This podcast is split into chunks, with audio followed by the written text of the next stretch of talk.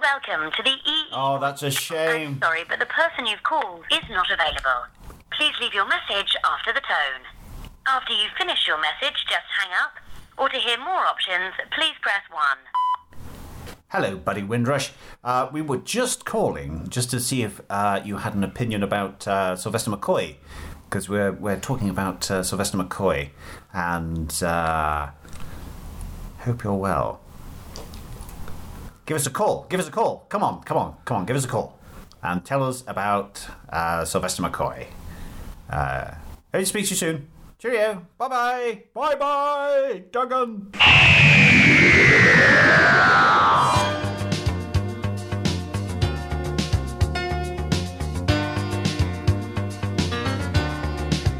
And in this episode, it's the McCoy Special! Buddy! Quite right too. Part one! Oh, Sophie! oh no! All that and more. In Doctor Who. The complete menagerie.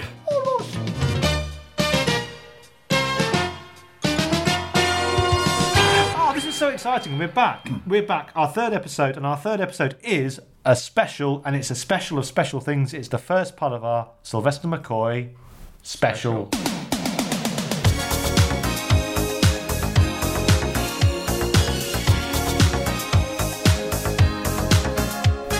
The, the, This time has to uh, become an error. yes. Error. There's, n- there's no error in Doctor Who from the McCoy era. No.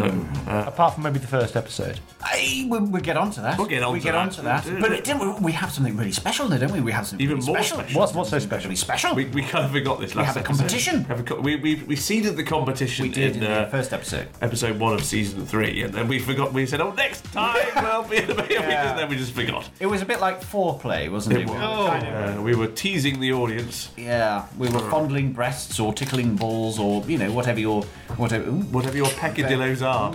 Several pages taking rather candid uh, shots Yeah, of us photographs, as we, uh, photographs. as we speak. You'll, you'll see them on Twitter, I imagine.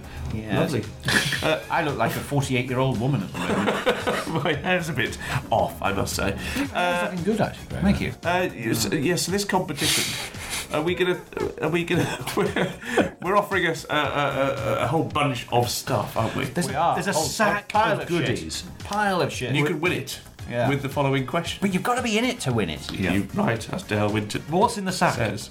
Oh, I, we, but I don't know. All kinds of Guys, shit. What is Oh, Well- it in the sack? Well, there's there's Doctor Who magazine. Doctor Who magazines, original Target novels, sketches from Tom's daughter Yes. about Doctor Yes. Who.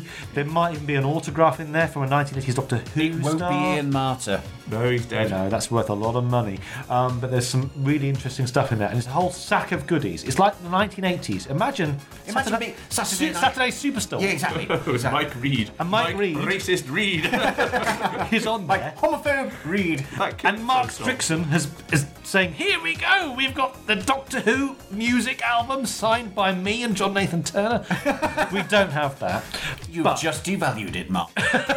but we love you. There might even be a vinyl record in this. I'm just saying, it's a really good retro sack. Take part in this It competition. might only take a year and a half to get it to your door. That last competition still hasn't been posted. Sorry, Jason. It does exist. But, uh, Our question. what's the question? Well, Right. the question we're posing is because we're going all apolitical now, because we've upset people talking about um, Jeremy Corbyn and Donald Trump Derek and Trump. all that sort of thing, you know, the hard left and the hard right and the We're not going to talk about and... it any more on the podcast. No, no more. No politics. more No politics. more politics. No, Except, we're done with politics. except on Twitter. So, So tweet our us. question is. If the menagerie was a political party, what would our leading policy be? yeah, so tweet us, tweet us. At DW Menagerie on Twitter. And Sam or Greg will uh, will like it. I, I I- I can't get the hang of Twitters. And uh, we've removed we've removed Tom's access because he just used to tweet abuse I and be didn't. very rude to our listeners. It- it just- we had to change the password. It got really embarrassing. Spiraled out of Donald control. Trump's blocked him. It's terrible. it's terrible. Not good. Not good. Sad exclamation Yeah. mark. Fake news. Tiny, yeah, so tiny that's the- hands. do you wanna repeat- Tiny, tiny hands. Tiny hand. Tiny, Do you want to tiny repeat the hand. question? Uh, Yeah, so the question is if the menagerie was a political party, like, for example, the Liberal Democrats, Are they still other going? political parties are available, such as the Greens, UKIP, the Tories, Labour. Um, then what would our leading policy be? Yes, good one. Right. Uh, yeah. So yeah, tweet it. T- tweet away. Tweet it, and also if you go to our website, which is also available on uh, dwmanagery at weebly.com, you can check us out there. Send us an email as well if you want to. And do that- they'll do that uh, way. we'll announce the winner at the end of the season. Is that right? Yes, the we have the fir- the second part of our Sylvester McCoy special will be going at the end of our season. Mm. That's so the, this is the first part. The second part will be the end of the season, and we'll be revealing the results of our winner in the finale. Don't forget to enclose a, s- a self uh, stamped addressed envelope. To- to BBC Wood Lane. Paradise Towers. Ah. yeah, please do. No, enter. You've got nothing to lose apart from us abusing us on 811. 811. Eight one. Nothing to lose, Lautrec.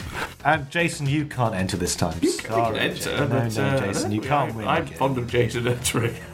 so we all like- Greg's, like to see that. Greg's, As long as he Greg's doesn't break very, me. very, very fond know of that. Jason. Very fond of other followers as well. Greg will be out the way soon, so don't. We're bumping him off before Jason. I'm going to be replaced uh, by Milo Yiannopoulos, who's ta- taking my place. all of the traditional um, imbalances between men and women have flipped, and very recently. No, that's and when incorrect, young because men, when you go may I be further allowed in to the finish? business, Sorry, I'm that's talking. not I'm talking correct. about men, darling. When And, and you call them all darling, how Darling. incredibly rude. And now you think it's funny. No politics. I think it's fair to say that we're all a little bit giddy. because, kippers. because We're talking about Sylvester McCoy! we're talking about the Sylvester McCoy era, which is something which we put off because like we didn't want to run straight into McCoy. We No. wanted, wanted to go through the Tom Baker era, which is obligatory, which we all adore. But we grew up with McCoy. We did, yes. Yes. Lived in our back bedroom for several months. Now, Colin was our first Doctor, No. probably. No. Well, yours was Any chance of any Dave. porridge Peter there? Davison. Yeah, Peter Davison. Yours was Dave. Okay. He was my first doctor, Al uh, McCoy. Okay, so I jumped there. So okay. So, What? that- Right, uh, no, no, right, no. I, right. No, hang on. There's a line. There's Just a a minute. line. There's a line. I, I've Calm gone too down. far. Calm There's a down. That's the line. Oh, Calm That's, down. you've crossed the line, Sam. You've crossed the line. So what's the? It's your line. Oh no, no. I I, was the thought, I, line thought, last I time. thought I crossed the line. you have crossed the line because I you've do not have a ceded the line, and here is the line. No, don't talk nonsense, dear. It always makes that funny noise. Is it Michael Winner?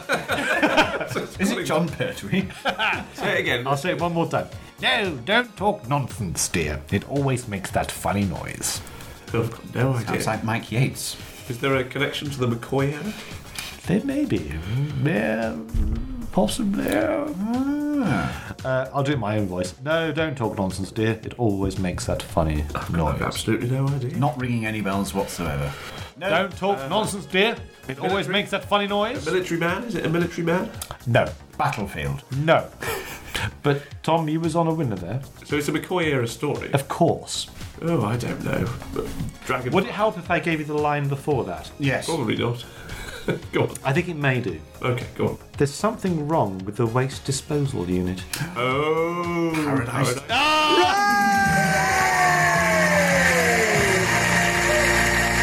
Oh, it's Richard Pryor saying Ah, it, isn't it? yeah. Yeah. It's Not Richard Bryant. Is it Oh, not? is it not? No, Beg it's your pardon. Tabby. It's Tabby says it to Mel. Right. And she says, No, don't talk nonsense, dear. It always makes that funny. Now that you've said that, yes. They don't talk nonsense here at all, basically. That's quite annoying. There we go. Yes, I can hear it now in my mind's eye. Right, well, in your mind's ear, really. But, uh, So there you go. That, that, that, that's a line. First memories of Doc 2 for all of us. So you said Peter Davison. Peter Davison in the five Doctor Who's, although I knew that Peter Davison was the incumbent Doctor Who, and I, I didn't know who all these other people were who were being called Doctor Who in it. Yes. So I must have seen parts of season 20, but I have no recollection. So if I had to guess, I think probably the first Doctor Who story I saw was Enlightenment. Right. That's, that's a long time ago. Yeah. You're talking 30 years. Four- Yeah. Yeah. 30 years. Yeah, over, over 30 years, yeah. And Tom, your first your first television doctor was yeah, because McCoy. as everyone knows, uh, I was late to the party, and A uh, late developer. yes, I uh, not like uh, S- uh, Sam, but uh, he was as hairy as a as a uh, shush. Uh, so, so I was As a bit late. Chinaman. as a, hairy as a Chinaman, and uh, Agador at the age of the 12. first one I definitely remember was indeed Paradise Towers. Oh, really? Yeah, I can't remember time of the rally. I remember it being on, I think, but uh, no more. Paradise Towers, I have a huge memory of. Can I yeah. ask you a question, Tom? If you really want to. Because we're the same age, Yes. within three weeks. Yeah. So when I watched Paradise Towers, I knew who Richard Bryars was because I'd seen Ever Decreasing Circles, I think. Uh, When you were nine, you- no, no. Did you know who Richard Bryars was? I don't think so. I don't think I knew who anyone was back then. Barely remembered. who you my didn't father recognise was. him off the telly. Uh, I can't remember thinking that's Did Richard you not Bryant. think it's him off the telly? No. I don't think so. Well, possibly, possibly, possibly. I can't remember thinking that. Hmm. Yeah. So uh, Paradise Towers for me. Gosh. Yeah. Those Yeah. monsters in the swimming pool. That's the first one. Uh, What about you, Sam? McCoy. Mind well, Walk I was mean, my, that, my wasn't first it? up Yes. is, you- Yeah, Mind as Walk everyone was- knows, it's mine. What was my first up too? But then I have a blank between that period, and I think I watched that when I was at somebody else's house, and that's what introduced me to Doctor Who. Didn't come back to it until McCoy's first era. Right. And we've all met McCoy, haven't we? Sylvester McCoy. Yeah, we've all met him. Yeah, I Oh, thought that story Sylvester about McCoy. seeing him on the South Bank when he fell asleep. Yeah. Uh, He's earlier quite old now. last He's like season. seventy odd, isn't he? Yeah. oh, well into his 70s. Yeah. And uh, I also uh, uh, queued up to see him when he was autographing a book of Absalom Dark Dalek Killer, which I've told Yeah. on the podcast before, Yeah. in the early days of the podcast. He's a wonderful man. Well, You I both dug out wanted- my Nebula 1989 um, uh, brush or more recently. Nebula He was 90. still the, incum- Conventions. he was still was the incumbent Doctor Yeah. Who. Uh, th- it, it literally just been on air, you know, and, and then Jeez. 1990, and you know, it only just finished. They'd only just wrapped filming. It's in- in- incredible, really. I first met him in 1999, I think it was, and you know, it took him 10 years after he was Doctor, Who, and he still looked like the Doctor. Yeah. He didn't, he hadn't changed. He was wearing the same outfit and everything. I He thought, still wears the same outfit now. but now he looks a lot older. He's older, but he still wears the Mm. same clothes. But I got a nice little line from um, Sophie Aldred. I was talking to Sophie Aldred. He's a lovely lady, actually, lovely lady. And she said, "What I've noticed with Sylv is that he doesn't get noticed as much anymore." Ah. And she said that he doesn't get recognised in the street as Doctor Who. I bet he does now, though. With the Probably Hobbit films. does as The Hobbit and everything else. His profile's been raised, but he does not look like Sylvester McCoy did in 1988. Of course he won't, because it's it's He's old. 30 years on. Well, I remember seeing him in, uh, I think, a convention round about 2002 or 2003, and they showed an episode of um, The Happiness Patrol, which is a, a story I think we all adore. We've Yeah. reviewed that, haven't we? Um, and uh, at the end of it, uh, Sylvester came on with his walking stick and he pointed his walking stick at the screen and said, So lovely to watch my son there! He's wonderful, and he's obviously made a big impression on us, and we all Yeah, love it. yeah. We like Oh, him, but, yeah. but we are not necessarily uh, in the majority of uh, Doctor Who fans. Night, night. Not least Buddy Windrush. Mm-hmm. Well, we, we did try to call Buddy. Wow, he saw your name pop up, Greg. no fear. I'm too busy bathing in a Greg bath of Jameson's ting. calling. No, I'm doing my uh, Doing my uh, accounts. Phil Collins impression and uh, beating my drums. He may call us back in this episode. If not, we'll speak to him in our final alley. So we've got about this episode usually probably take about an hour, if that. So i- any time in the next hour, Buddy Windrush could call. Greg usually turns his phone off. We're on tenterhooks. We're on literally tenterhooks, so Buddy Windrush calls. Have To, you noticed that people are starting saying tender? I know. irritating. yeah, They're what, wrong. what, what's Tenderhooks all about? What's I that? don't know. It's So just the point is that Buddy You're being Windrush wrong. could call and counter our arguments, which is going to be unifyingly positive uh, with his negative thoughts. when we move into the time lash, which we're shortly about to do, it always seems like a big deal when we have to deal with like a season of a Doctor because it's like a big thing. It's like that's a lot of work to get through. Yeah. But this is the first season of Sylvester McCoy, Get me Kate Campbell on the phone right now. which is simply four stories. Here we go. Oh, but it's all arranged. The maiden and I have important things to discuss. Yes, Doctor. Prepare the time lash. well, Ken Campbell named uh, Sylvester McCoy, didn't he? Did he? Yeah, he did. Yeah, he was a good friend, wasn't I think he? it- the Ken Campbell he show. originally called? He was called real something name is rather something dull. like Patrick Percy Kent Smith or something like Yes, that. it is. Yeah. He was bullied when he was at school for having a very English-sounding name. Yes. because he went to school in Dunoon, and I think he had a, a sort of a similar sort of background to like a chaplain sort of s- uh, chaplainess. sort of Yes, yeah, background, didn't He? yeah. he was. I don't, I- I don't know if he was. Um, his mother was mad or something like that, or Very similar. uh, a very sad childhood. and he was on his own for a long time as a young man, wasn't he? Yeah, yeah. Um, so he used to try and impress his friends at school by playing Oh. tricks, which is what Chaplin did. And you look at that now and you think, well, that's, that's what he does when he's in interviews. Yeah. Yeah, yeah. It's shtick. Yeah. Uh, well, talking of interviews, then, we Very call, Jewish, this, uh, we call this uh, episode the, Ro- the Real McCoy. Uh, did, did you remember that? There was a, a, a cassette tape, I think it was released in 1989, shortly, Yeah. called The Real McCoy. and Is was it an- interviewed by David Banks? Yeah, it was an interview, Yeah. uh, I think, uh, backstage of a play. Uh, the ultimate adventure. Because Oh. McCoy wasn't in that, was he? No, so I it don't can't have think been that. so. No. But uh, but it was yeah, he was backstage in the dressing room interviewing. It's about about forty five minute interview. It's really really good. I remember the Is tape. that still does that exist on YouTube? Yes, now? yes, yes, yeah, it does. It was David Banks that definitely did it, wasn't Yeah. Cyber leader Banks. it? He's a very interesting guy, McCoy. He is, You yeah. talk to him, you know, he's got lots of Charming man. ideas. Very talented. Um, deep. Yeah. There's more to him than meets the eye. Yeah. I, I've had several versions of McCoy meeting him. I mean, I will always Different versions. love him and adore him, but, But you know, different moods. But there was a time in I think 1997, and I got him to autograph a, and I still have this uh, 10 by 8 picture of him with um, Sophie from uh, Silver Nemesis, and he'd only just been on television on the launch of Channel Five Oh dear. and he was playing um, Michael Sands, who was a Scottish um, murderer Oh. who used to keep keep his um, victims in prison before killing them. so one of what this is actually, actually a true story, and um, so playing his victim was um, Gina McKee, who was quite famous at the time for um, Our friends in the north. Our Friends in the North. the Geordie um, Beauty. Daniel Craig, who went on to play Doctor Who, and also Yes, Christopher Eccleston, yes. who's the current James Bond. I always thought she looked like a horse. She, yeah, odd-looking woman. But anyway, I, I asked him about. I, I said to him, I because I watched it. I said, "Ah, "You were absolutely terrific in that," and he was a little bit uncomfortable talking about it, and um, kind of di- didn't re- clearly didn't really want to talk about it and sign my autograph and some. Yeah. And I later read an interview that's um, where he said. Um, he really didn't like playing this character Not because it was a bit surprised. too dark, and that he had to go home after shooting every day and have a shower. bless That's him. the Well, he's a thing very he had to emotional do. man, isn't he? You can, that, Yeah. that comes across on screen in every part he plays. That he can tell that he's a really lovely bloke. Yeah. Who cares? He's not just phoning it in, even though his performance is sometimes a bit ropey. He's, you know, he's he's really Yeah. I'd love to see that again because I've not seen it since the What's late it called? 90s. I don't- I don't can't remember. remember what it's called, but it was like the very opening night of Channel 5, so I couldn't record it because it was on Channel 5. But I remember Is that still going? Channel Tuning it five? Do they in. still Yeah, have that? Yeah. I yeah, Michael Winners on it. I had, I had an interesting experience Like. with um, uh, Sylvester McCoy years ago. I think it was like 2002 or 2003, and I was doing these convention circuit things. Mm. Shortly after John Thor died. It was.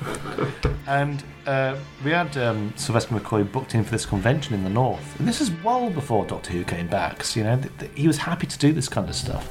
He said, "Oh, I'm doing noises off." So. Oh, great play, Michael Michael Fradio. Frayn. Michael Frayn. Radio. And it's a fantastic show. One of He the wa- best. And one he of was the playing. funniest plays. Brilliant ever farce. Yeah. He was playing the director, of course, which is a very difficult part to play because you have to walk into the auditorium to do that. Yes. And he was playing that role. And he was happy to publicise the convention in the Northeast while being there. And uh, so we had a Dalek that we rolled in and a Cyberman that we rolled in, and I was the Cyberman. You, were the, you, you, you were the John Levine. And it was during um, uh, Red Nose Day and all that, so the Red Nose Day on Mm. the Cyberman, and they made a load, load of publicity out of it. And the interesting thing was, I, I got to meet Sylvester McCoy like for the second time, I think it was, as a Cyberman. Did you stand in the queue twice? But the weird thing was, he looked at me and obviously, because he's you know he's been to how many conventions, you know, and all this kind of stuff. He looked at me and he was like, "I don't like Cybermen," Mm. and this was in like a BBC studio, Yeah. the northeast of England.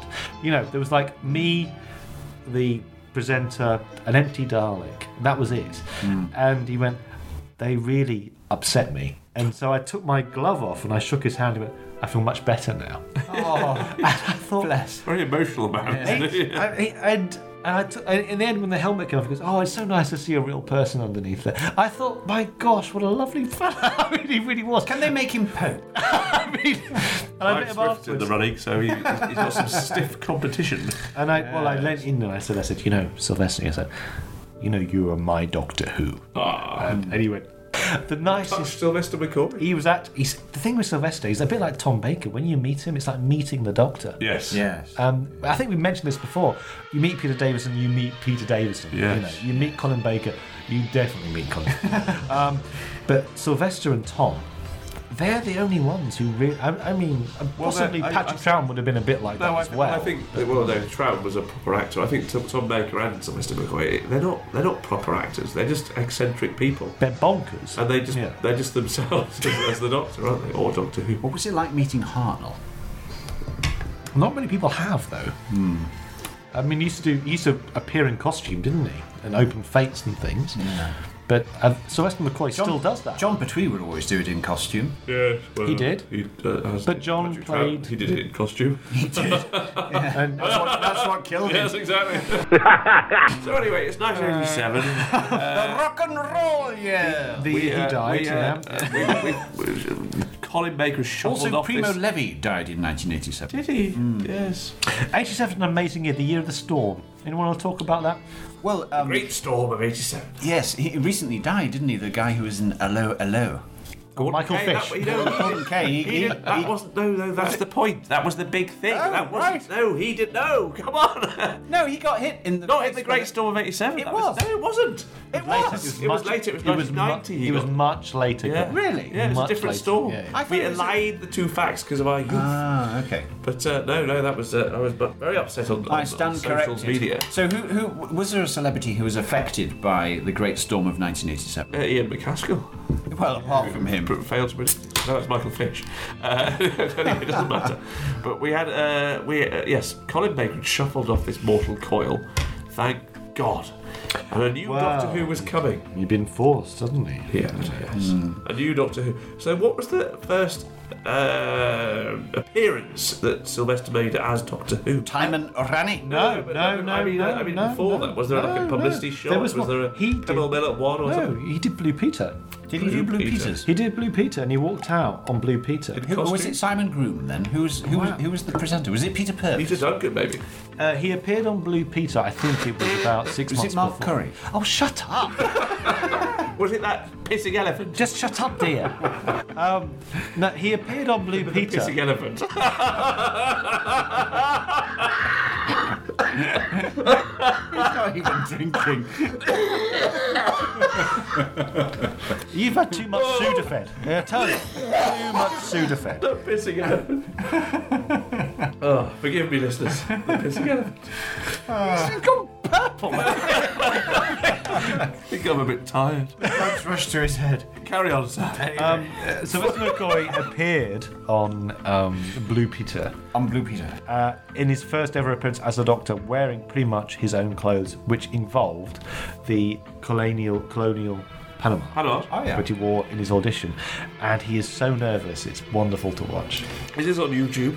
It's on YouTube. It's on. Who, who, who interviews him? I, I think it's. Of, Is it Karen Keating? it's probably it's probably Mark Curry. It's probably Mark Curry or He was Karen gay. Keating.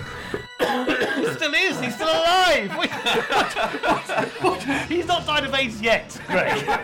I know it was the 80s, but come on. died in 1992. We can't say that Mark He Curry's was still gay. there. We don't- Don't say everyone was gay. He does this. If you don't- I don't. But you They're think not all dead yet. but Mark Curry might, might have given up. Yeah, no. I Um, was texting Greg saying, "Come out for a drink." I can't. Sorry, I'm busy being gay.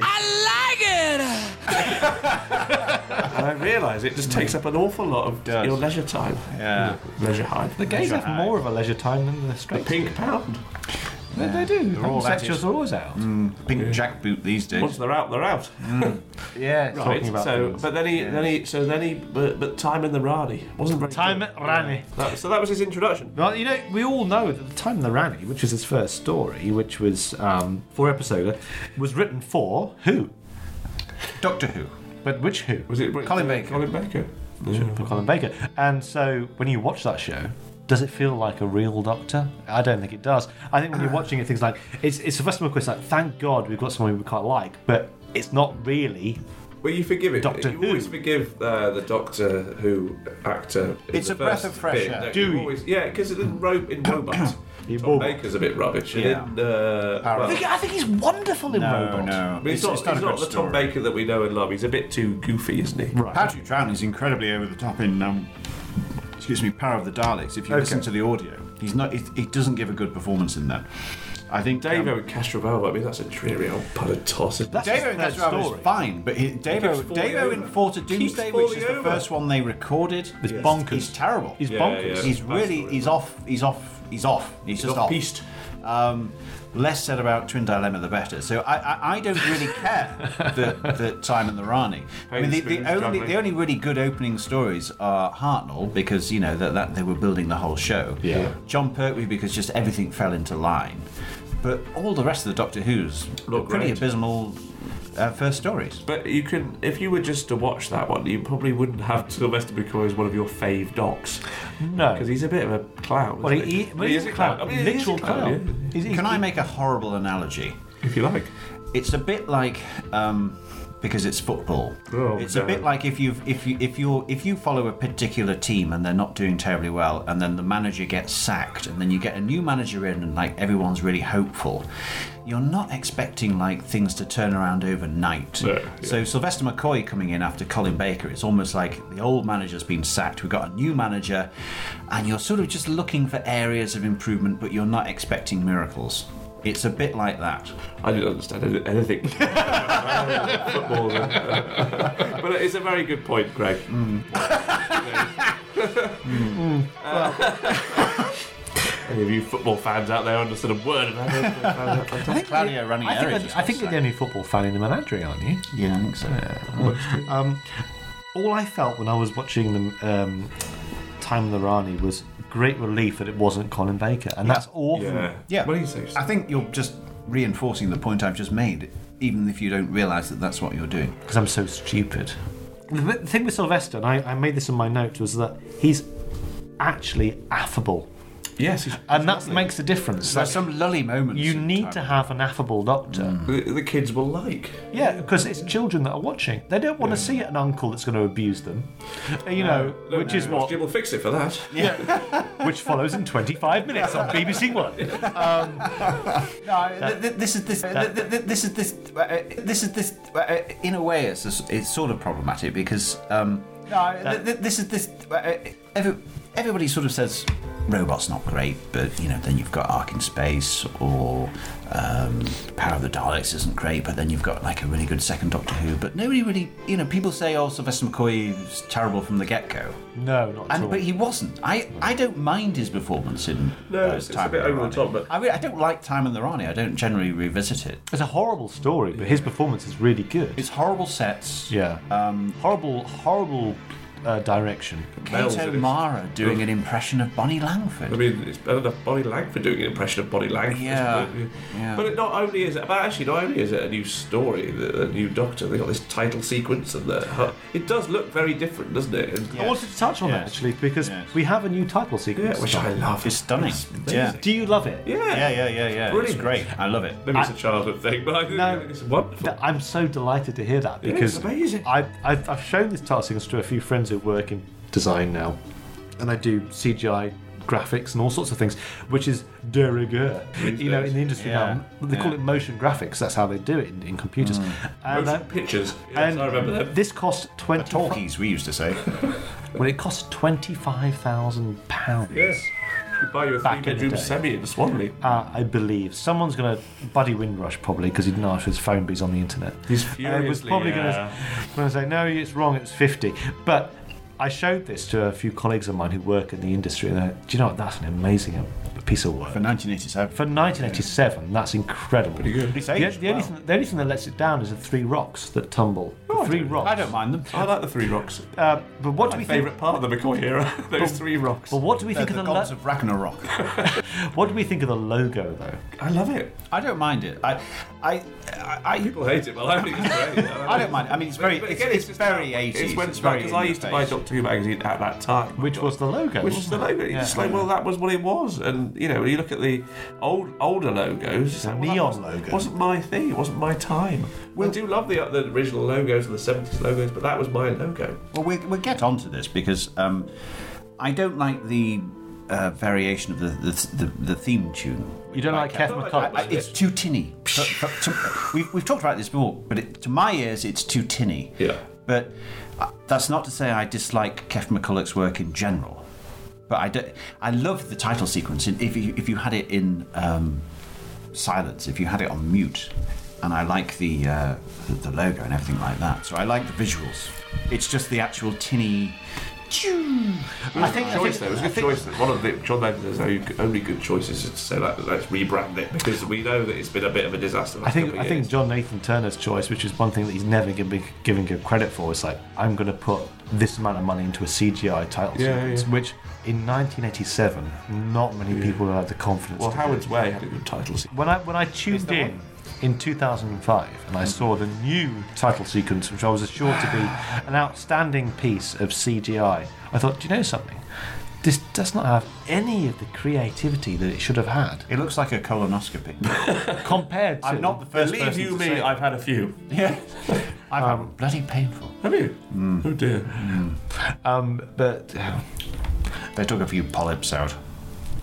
I don't know what that is. I don't. move on, move on. No, terrible, terrible business. One minute.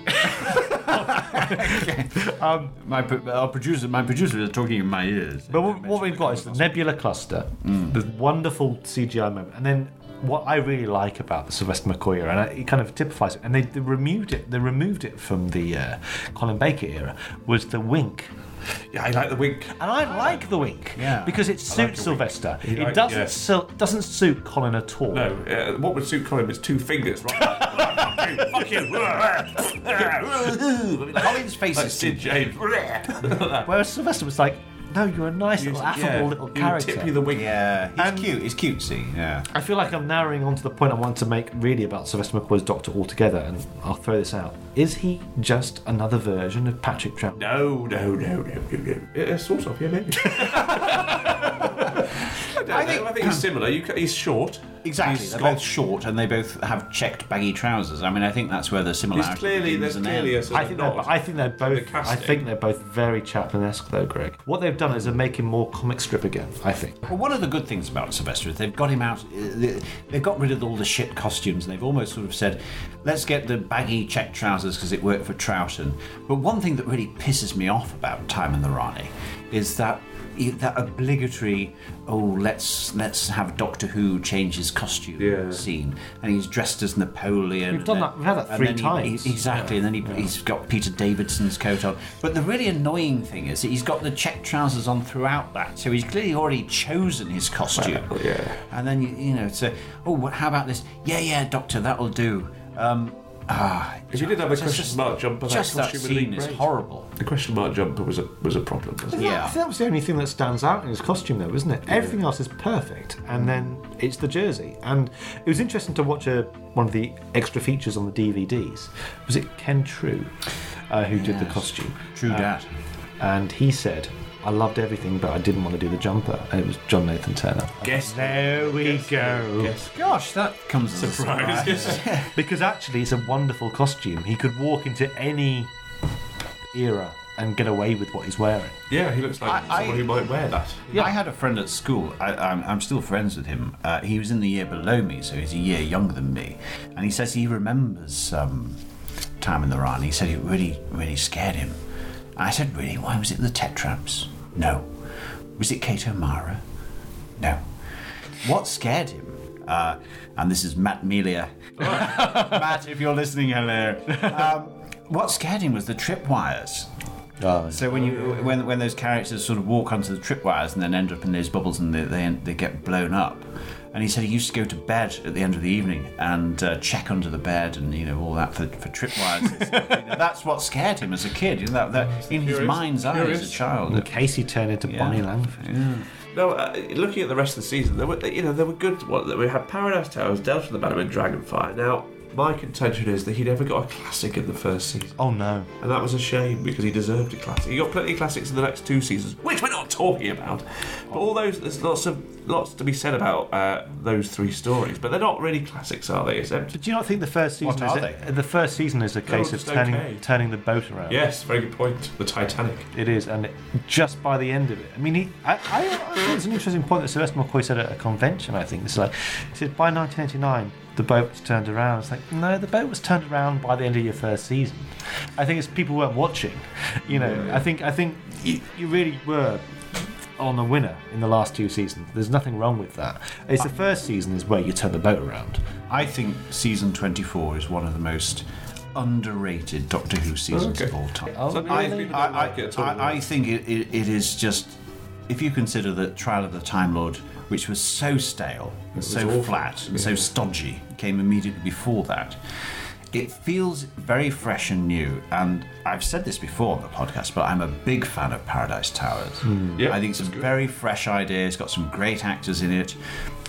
Richard Briers, Clive Merrison, um, and it's very like it's a very hardcore science fiction concept. And Stephen Wyatt, who wrote the story, uh, based it on you know um, science fiction stories. Yes, it was a high He, did- rise. he High- based high it on, rise. he based Yeah, it was on like- it was a J.G. film. Ballard, didn't he? Has anyone seen yeah. Hmm. High Rise, the new film of it? I've not read or seen it. I've got the book at home. But, Yeah. uh, I, wa- it it can't escape the fact that that was clearly an influence on Paradise Towers. You know, it's like the kids' version of High Rise. Who plays Elizabeth Spriggs in it? Uh, Eliz- Elizabeth Spriggs. no, but it's the same idea, isn't it? Yeah. Same idea. Same, sort of Same similar idea, at least. It's set in a tower block, you know. But it was actually scary again. You know, Doctor Who was scary for me. I did Paradise remember being Towers. scared by those swimming pool things and the, and the, and the old ladies. The old ladies with the- with the terrified. fork. Yeah, 'cause they That- used to- that was yeah, horrible. was ter- a Yeah, bit pensioner scary. cannibals. You know, this is pretty gruesome stuff. But, but but wrapped up in it with Richard Byers and sort of a, it was a bit funny. It was scary. Yeah, it was light. it was confection. I don't like his performance in it. oh! Hey! Are we in luck? Are we in luck? Get it on speakerphone. Hello. Ah, hello. Hello, Charlie. Hello, Mr. H. Ah, m- Mr. Charlie, hello.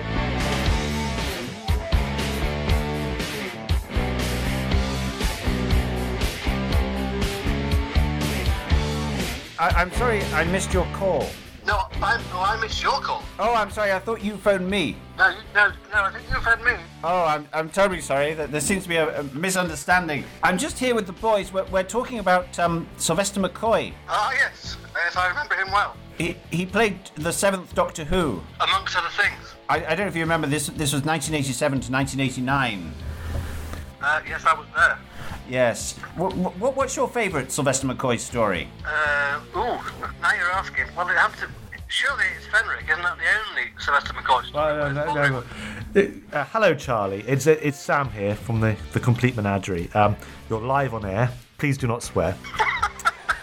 That's a red rag to a bald. This is our Sylvester McCoy special, as, as, as Greg may have said. And we're talking about the first season of Sylvester McCoy. Uh, Season 24. and we called you up because we wanted to have your views, simply because we all love Sylvester McCoy, but we know that you do not like him at all. Utter garbage. Okay. Why is he utter garbage? Because Sylvester McCoy isn't an actor. Oh! Well, it's, it's true. It's, fair- it's true. He's not an actor. We can't really disagree with that.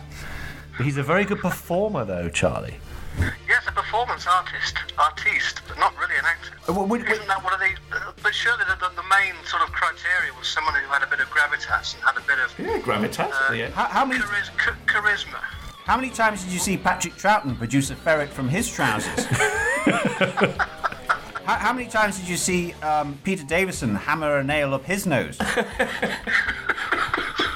Come on, Charlie. That's my that's, that's my complete my entire point is, is that QED surely. Well, well, well, well.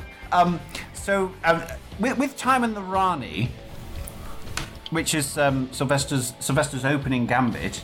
Um, Yes. who, who- who's um, who's the best actor in it? Would you say Kate O'Mara? Um, no, I'd say um, Donald Pickering. Ah. He was wasted. He was wasted. He was wasted. But he was the best actor in it. Yes, definitely. No question. How did you feel when? Because you're a bit older than us, Charlie. When you actually started watching Time in the Rani for the first time, were you pretty pissed off? Because you were a t- what? You were a teenage, early teens, thirteen maybe. Yes, I was. I was f- 15. But No, I, 15. I quite. en- I quite enjoyed it at the time. Oh, I- right, I okay. like. I like. I like the, the glitz and I like the music and I like the Kev McCulloch sting. We've just and I talked about like that actually. the- I like the, the sort of CGI stuff they did with the big spinning ball. I like all that stuff. The, the, the nebula cluster. You like the nebula cluster. Delicious. Yes, I did. But you I didn't did, like but- Sylve.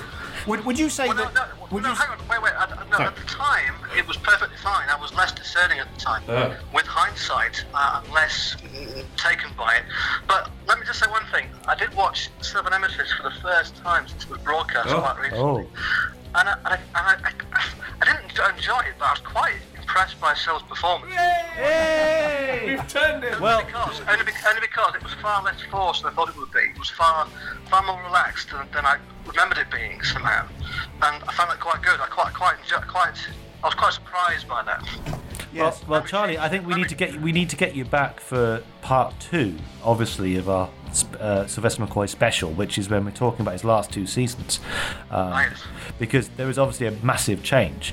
But in, in terms of his first season, were you still watching in 1987 all the way through? Yes, of of course I was. I, I've been a fan since I was two and a half, so you know.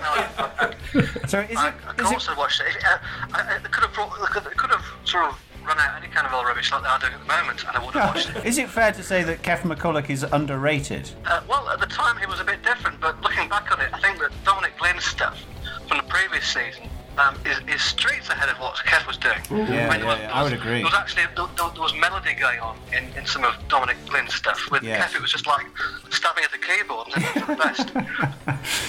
yeah, it's Uh, So very no, true. But, but at the time it was fine. It was different. It was refreshing to a degree. Um, but looking back on it now, uh, I'm not impressed. Well, well, Buddy Windrush, um, did you know that you're our new producer for this season? Oh, is it right? Yeah, so we're looking forward to the check uh, that, that's coming in. I know that you've been I'll be right. you've been persuaded to stay um, for another year.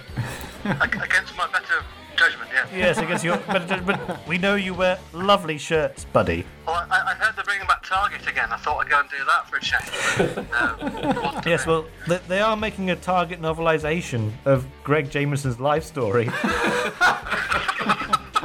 which has some chapters removed for, so it's safe for children under 14 to read. yes. But An expose, you might say. Some have called it that. I mean, thank you so much for calling us back. Um, would you be happy to be talking to us in our uh, Sylvester McCoy finale about the last two I- seasons? I'll, I'll, I'll be delighted. In fact, I'd like to come round to, to your place and look look you in the eye and tell you how crap Sylvester we'll arrange that or something. Well, we need to have you in the cab. Uh, yes, I- I, I'll be right over. Oh, thank you so much, buddy. We'll speak to you soon. You're welcome. All the best. Bye-bye. Bye bye. Perfect timing from Buddy Windrush there. Of course. The alternative view. Well, it's an alternative view, but uh, do we agree? I mean, We've turned him, I think. He's been turned.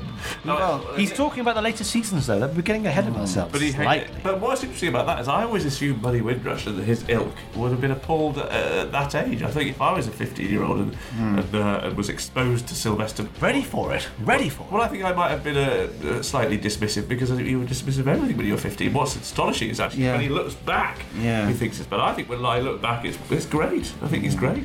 I, I look back and I, I like I say I don't like Time in the Rani, but I, I love Paradise Towers and I really like the first episode of um, Delta and the Bannermen. And I think it feels really fresh. I love the 1950s feel of it. I think that's a great. You know, it's not a classic, but it's good. It's good. I like Don Henderson in it. You know, I thi- it all falls apart horribly after the first episode, No, Oh, I don't know.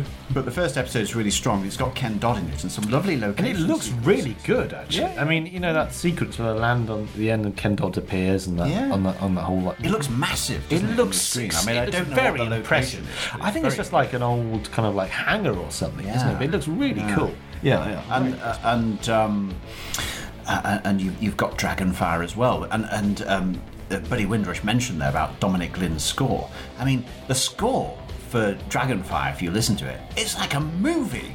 Yeah. It's like a movie score. It's so it's it's so massive. I think The- I the think epic scale. of the JNT score. knew though with when he got Dominic Glynn to do a score for Trial of Titan, I'll get this young kid to do the, the title sequence for a tippins, you know, Yeah, because he's like, this guy's good. Yeah, and they filmed it in um, He's a very good, very good musician. TC1. They filmed Dragonfire in TC1, which was the biggest studio in the BBC, which is where they filmed I Claudius. And it looks good. And it, the, the sets are massive Yeah. in Dragonfire. It, it has this really epic feel to it, I think. What about uh, Cain's Lair Buddy is Windrush's uh, assertion that he's not an actor and therefore isn't very good? I there's I've some heard truth in this that. before. I've heard There is this some truth. before, and I think do you know I'm not not knocking Buddy Windrush there, but I think it's a bit of a regurgitated view, which was in Doctor Who magazine many times, that he's not an actor, he's a performer. I've is an heard actor. that. what I've heard also in qualification. counter to Exactly. that is that he's an Actor, actor isn't it? who's grown in the part, and that's a point we'll come to maybe later. Well, if- if, uh, he grows in the role, If Mr. McCoy's only era was t- season 24, he wouldn't be in my top three doctors.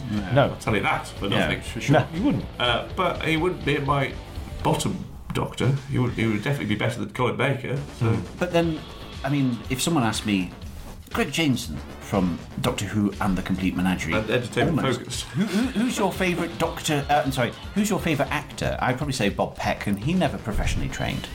Um, I think David Troughton is a phenomenally good actor. what was Bob's Peck never, relationship with Tenets? never Could he juggle? professionally trained. May I also say that uh, Leonard Rossiter never professionally Never trained. professionally trained. It's not about training, So is it? Really? no, it's indeed. So you, you can have remarkably good actors who aren't who aren't necessarily trained. Is Sylvester McCoy a remarkably good actor? No. Is Sylvester McCoy perfect for, the part Doctor of Who. Doctor Who? yes. Could Sylvester McCoy have played Inspector Morse? Yeah, uh, no. No. Sorry, no. Lewis, maybe. if Lewis was a juggling Scot. Exactly. Yeah. So, you know, th- th- th- th- these these are the questions to ask. So there, there are horses for courses. There are actors. But I think for Doctor Who particular is a parts. certain part where, y- you know, it's not about being a great actor all the time. Because, as you say, Peter Davison's one of the best actors to play Doctor Who. We've But had it's- this, but we've yeah, had this yeah. conversation before. Yeah. But no, you're But right. I'm just, I, I'm arguing with the ghost of Buddy Windrush here. And this it would is be a- impolite to argue with over the phone, but uh, I mean, I feel I want to shout now at Buddy Windrush because this is a this is an argument that which which um, Patrick Troughton had in 1972. But Doctor Who's an acting part. No, I was just wondering, you see, you introduced this element of comedy into Doctor Who, and yet really you were known as a serious actor.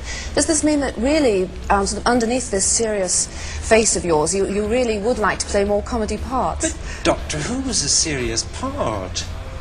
It wasn't a, it wasn't a, an unserious part at all. It, uh, so- gracious me. Uh, I mean, I don't want to speak for Buddy Windrush, but maybe he's sort of making an equivalence by saying um, there are limitations to, for example, Matthew Waterhouse's uh, acting. Well, there are. And there are limitations to Sylvester McCoy's acting. Yeah. Both of those things are true, but to, there's no. I, I don't see that there's any sort of equivalence in that. Um, I, I think. Uh, Sylvester is a limited actor, um, but I think all actors, to a certain extent, are limited. And I think um, Leonard Nimoy? actually Leonard Nimoy could do everything. it's very He's a very good actor. Yeah. Yeah, so uh, take that back. I do take that back. Leonard Nimoy could have played a 13-year-old girl perfectly well. Get me that There are point, no Nimoy! limitations to any actors ever. It's very true. There we are. That's that's sort of that one. uh, so we've got Paradise Down. We talked about uh, Delta Bannerman. we talked Delta about Bannerman. And, but Dragonfly was a bit of a damp squib in terms. of No, I some of liked it. No, okay. I thought Nice I, ace. I love Dragonfire. Let's see the back of uh, Mel, wasn't it? Dragonfire is a bit of a love story to Superman. Is it? Yeah, because it's, it's all of the stuff in the Cathedral of I don't know what the Oh, icy place. the icy place. yeah, and all of that. you know. Superman's icy place. All that, you, you know what I mean, don't you? Yeah, yeah. Farm foods.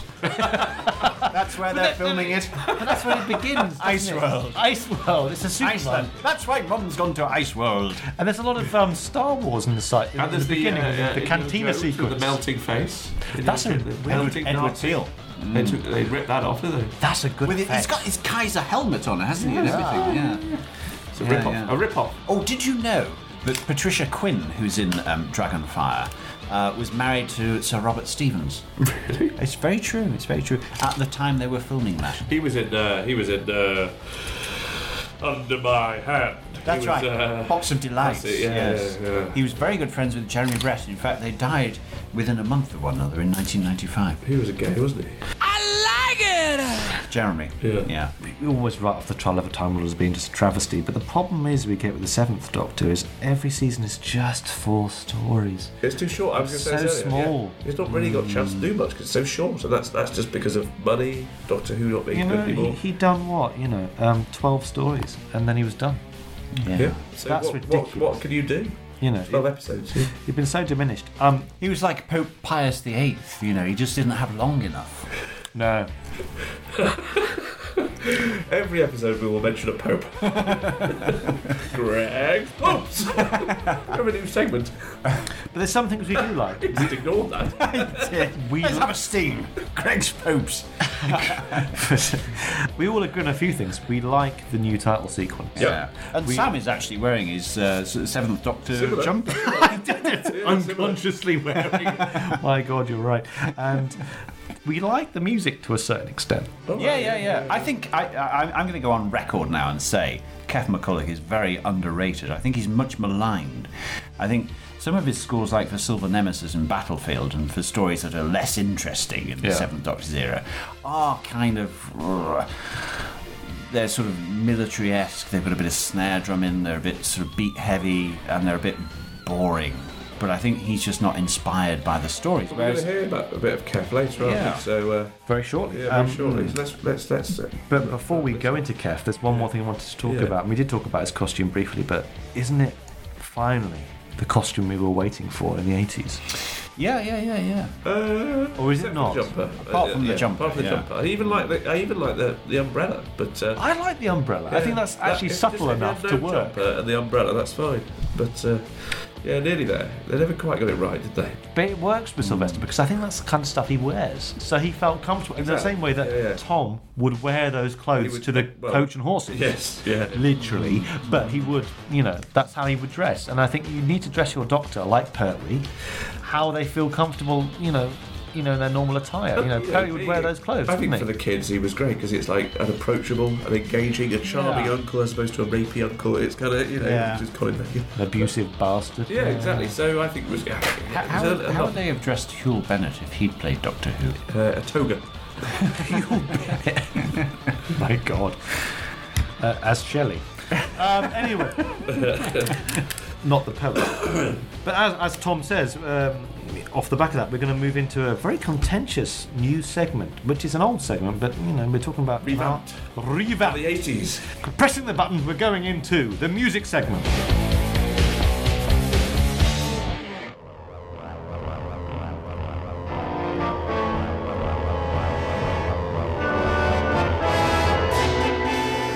I said the music's terrible. Shut up. We're talking about a very contentious figure here. It is, of course, Sir David Bowie. Put on your red shoes and dance the blues. He's dead now. No, it's not. It's Kef McCulloch. Oh, okay. Now, Kef, now we've discussed his title sequence in the past, haven't we? More contentious than Mugabe. He's still alive. Yep. Mugabe. And I've got five pieces for you to listen to. Lovely. And I want Five to hear your easy pieces. Um, You See, the thing is that Tom quite likes citrus fruits, like Oh, yes. uh, tangerines and lime. clementines, because he likes segments. He likes things divided I into do. segments. Compartmentalised. I have a lime. Well, here we have. Lime in the cook. Well, I like ting, actually. Charlie, uh, Barry Windsor didn't mention ting, did he? Interesting that. Maybe he's gone off it. Well, I'm not sure it was hi- Buddy Windrush who liked the ting. Look at the head on that. Look at that. He's talking about an ale, listeners. Come on, more Kev. Let's get to Kev. Anyway, so Hmm. we're cracking on. We're going straight into a piece, and it's called "The Making of Pecs." Oh, I like this.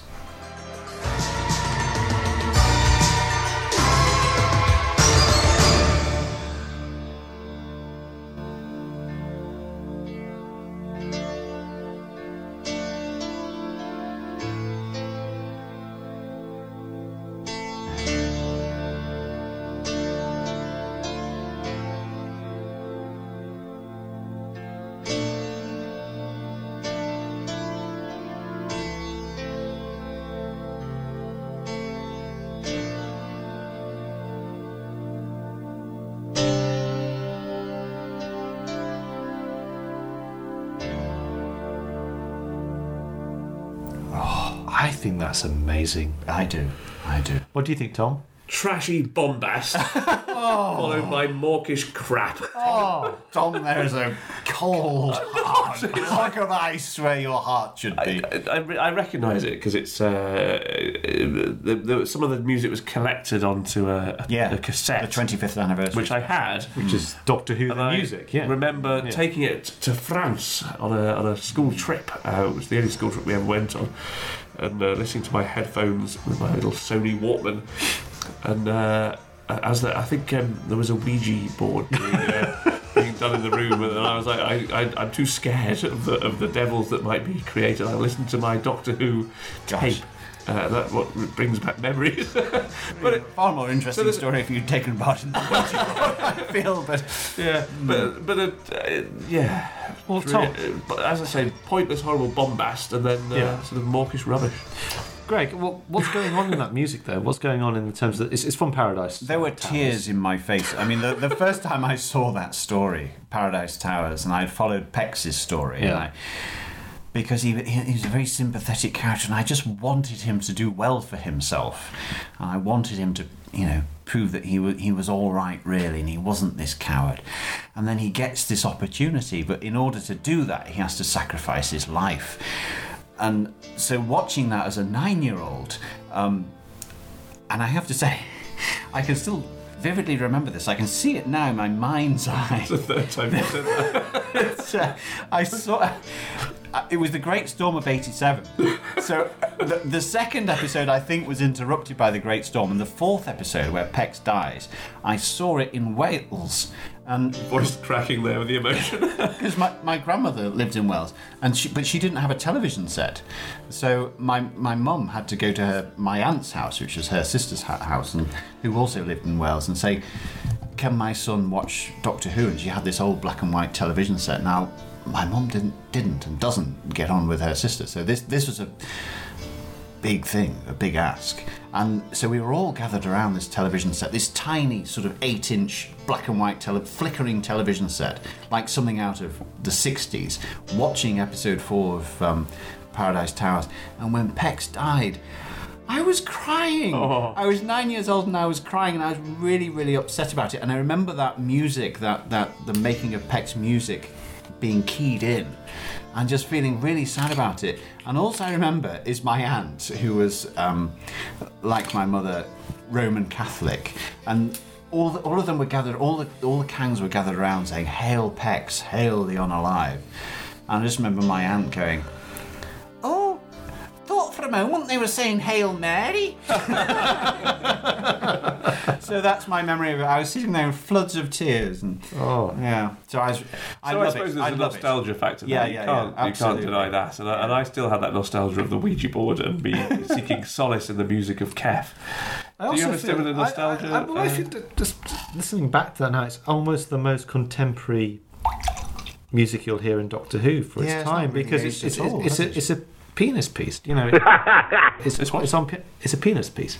I It's all on piano. The the art. Oh, sorry, sorry.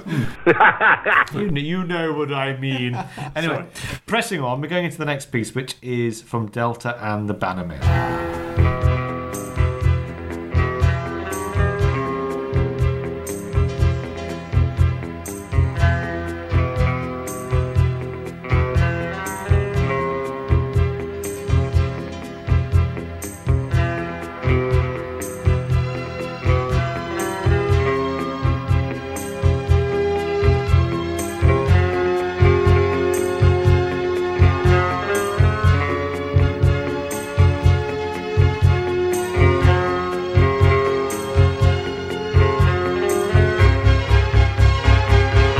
That is pure Western. For a children's TV show, that's with amazing James music. Bond, with James Bond as well. Actually. Yeah, yeah, yeah. It's James Bond. There's, there's a bit, well, it's obviously the 50s influence. Yeah. You know, the, the electric guitar Yeah. at the same time. I mean, I don't know, what, it- like the Shadows or something. He captures, he captures the mood of But that this era. is this is the point. What he's done is he's watched the, the playback and think, yeah, I'm not going to do a, a radiophonic score to this. I'm going to Yeah. make it sound like the time that it's playing. Yeah, yeah, yeah. Because he's a pop musician. Kev McCulloch was a backing musician for pop musicians, which is why he's so good at doing everything really well. Yeah. He knows what the genre is, and he taps into that, and he goes, "Yeah, it's 50s, Doctor Who. Let's make it feel like the 50s." And that's what it No, does. nobody could say that's inappropriate music or No, that's it's over the top or it's, No, it's, it's it's wrong. It's just, it's perfect. That is just a brilliant piece of, for, for, for what they're doing, that, that is the best piece of music you could possibly have. Okay. Yes. No. I'm. Yeah. You can feel, feel, feel free No, to I'm not- disagree. no, I- no, I don't. mean, I don't think No, Mark no. Ayres could have done better. Let's hear the With all his airs and graces. The next one is uh, we're going slightly back in time. It's called "Taken to the Cleaners." Oh. like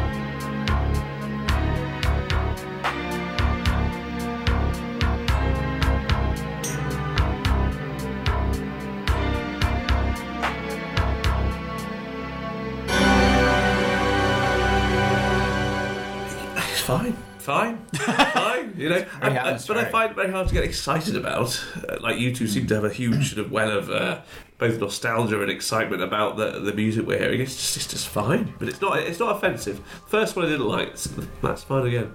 Well, there you've got the strong percussive um, thing that, that, that Kev McCulloch is quite well known for. Dum, dum, dum, dum, dum, dum. You know, the drums. And he likes to have a, a synth bass drum, which is actually, for its time, absolutely what was in the charts. Now, if you listen to Pete Wartman's stuff, which I'm not saying is any good, but if you listen to that kind of stuff he was doing in the mid to late 80s, it's exactly what people were buying. I should and be can't so even know. lucky.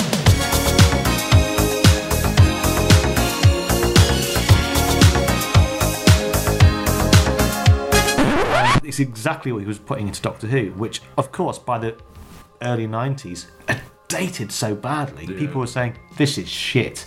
Now we look back on it 20 years later, or whatever. It's like, actually, he knows what he's doing. This is actually you're very saying good that- music. I, I don't know about this, but you say it's contentious. This music, is it? It seems it is contentious. Bland, it's really. very, very contentious. You say Kev McCulloch, most people say, oh, God, it wasn't he's terrible. Really? He's Yeah, not, yeah, yeah. but he's not.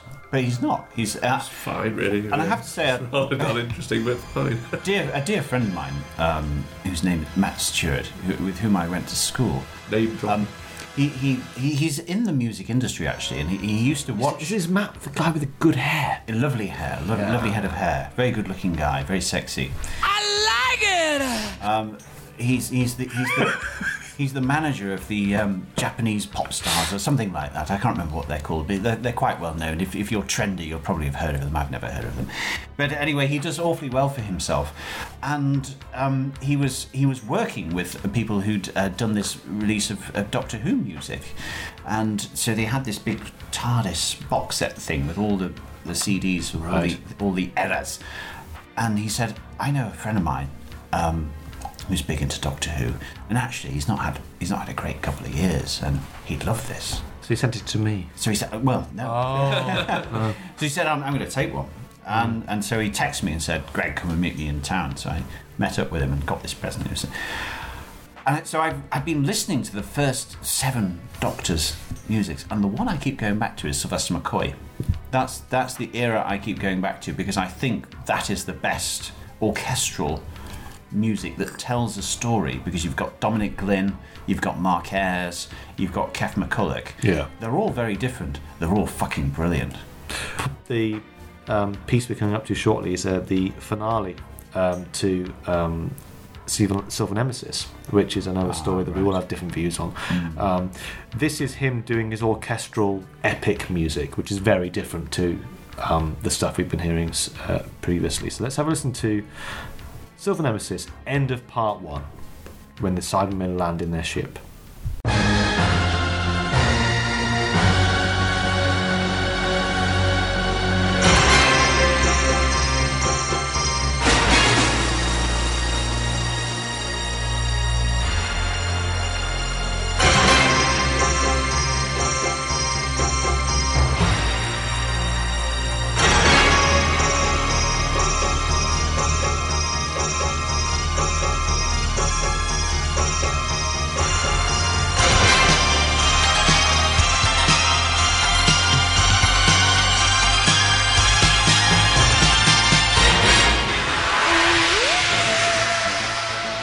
God, I think it's really good. To me, that is Kev, Kev McCulloch by numbers. That's what people- I think that sounds like to me the, th- the stuff that people are criticising.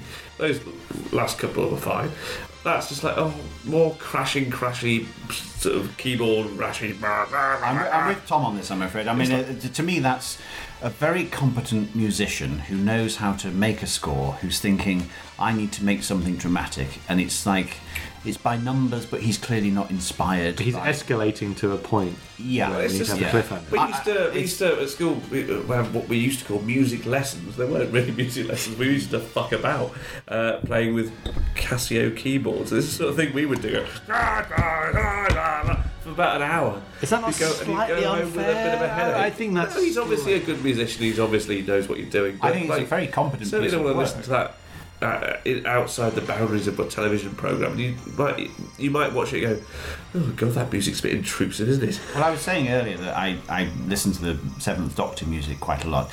I, if, th if there's any I skip, it's um, Silver Nemesis and Battlefield, which are both Keth McCulloch's, and they're both uh, sort of by numbers kind of kind of stuff. Tell us what. let's play the last one, and then you can give it your defence Wow. as, a, as a last one. This is I've, I've thrown this in one this one at the end for a good reason because it's absolutely polarizing. Okay. This is this is Kev McCulloch in his possibly the best stories ever scored for in a piece of music which I know will drive a wedge between many people. Remembrance. Of course. But it's an action sequence. It's from part 3 and it's called Dalek Hunting.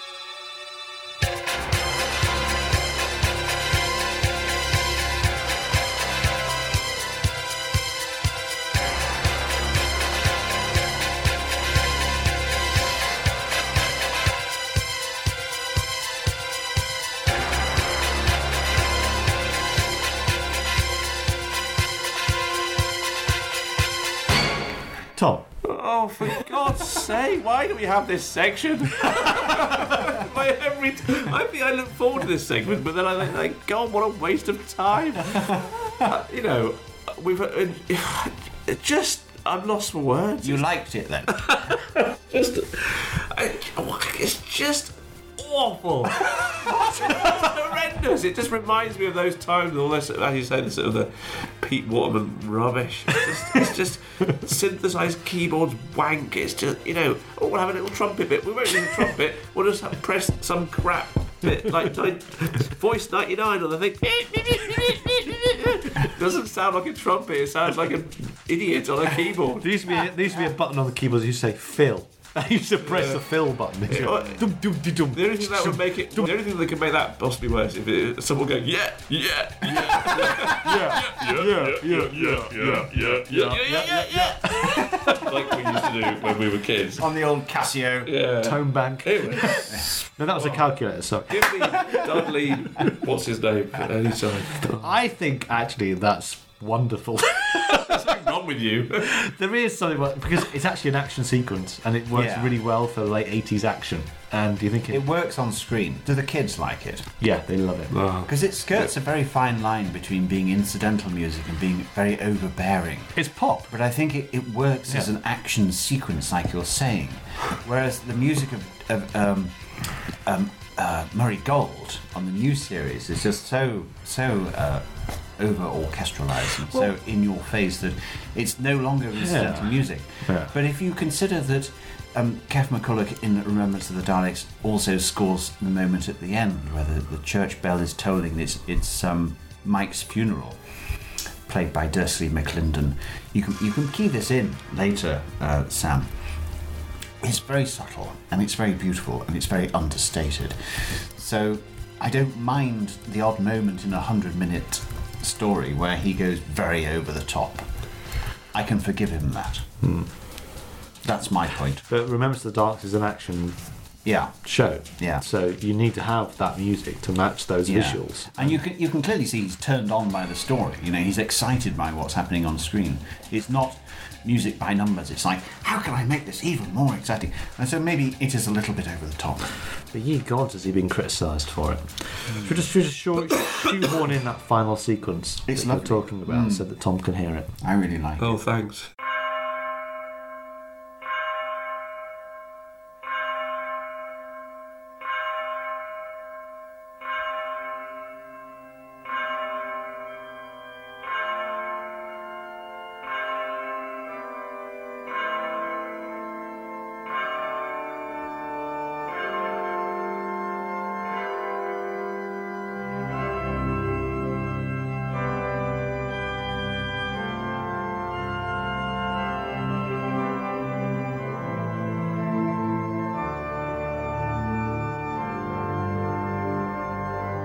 Yeah. Okay. it- it- How does this segment go any longer? That's it. that's good. We've got one final segment in the Celestial McCoy year. It's one that's very close to our hearts. It's a very quick one, and it's the Celestial Toy Room. Ah.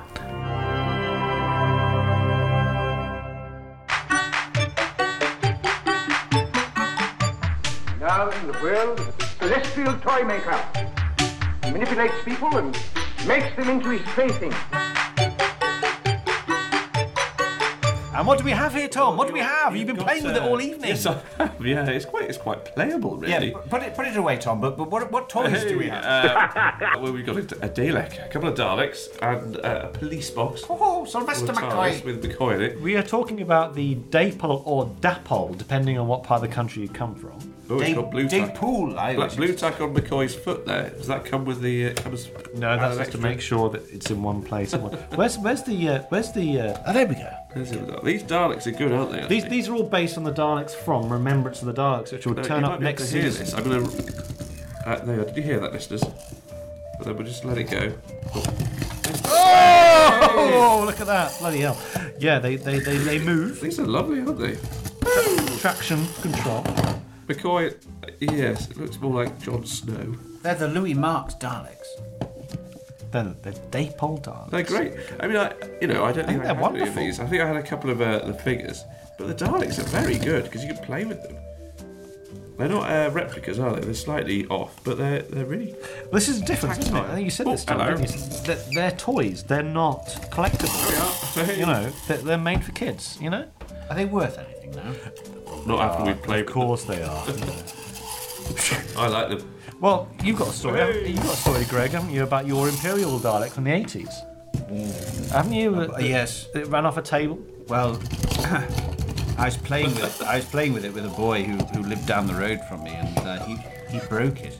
I was dear. very- He was a Doctor Who fan, very, wasn't very upset. Well, I used to make him watch the Doctor Who videos. I don't think he was a Doctor Who fan necessarily, but I used to make him watch them. Right.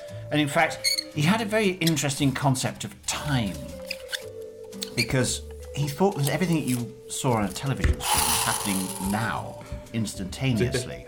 Right. So I remember watching the Pyramids of Mars with him, and he he said, "Well, um, this this story's come up quite recently, and I think he said it was in Neighbours or something like that." And I said, "That's absolute nonsense." I said, "This this was Pyramids of Mars in Neighbours. This was filmed in 1976 or whenever it was."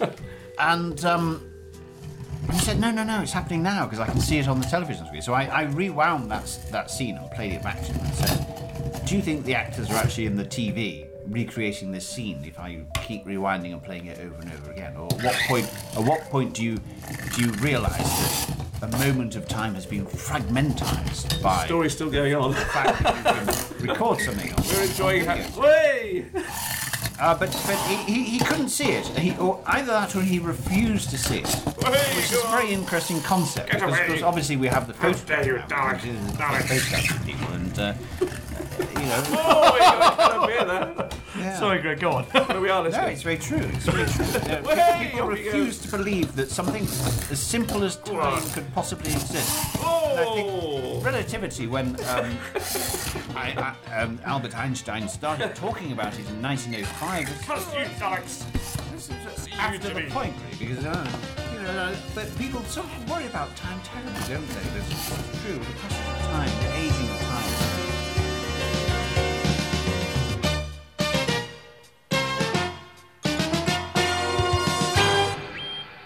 I like it! If you enjoyed listening to that twaddle, you can follow us on Twitter at DW Menagerie. That's at DW Menagerie, and we'll be tweeting various photographs of our inside leg measurements and that sort of thing.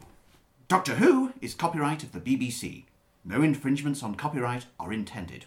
Support Doctor Who by purchasing DVDs and CDs and all other media from the BBC.